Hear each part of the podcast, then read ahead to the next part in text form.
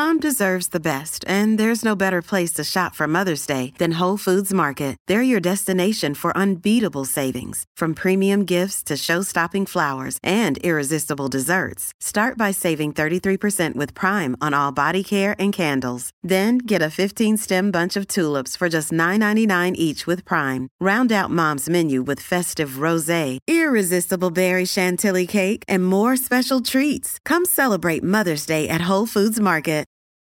This episode is brought to you by Reese's Peanut Butter Cups. In breaking news, leading scientists worldwide are conducting experiments to determine if Reese's Peanut Butter Cups are the perfect combination of peanut butter and chocolate. However, it appears the study was inconclusive, as the scientists couldn't help but eat all the Reese's. Because when you want something sweet, you can't do better than Reese's.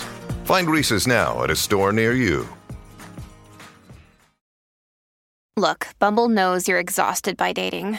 All the must not take yourself too seriously and 6 1 since that matters. And what do I even say other than hey?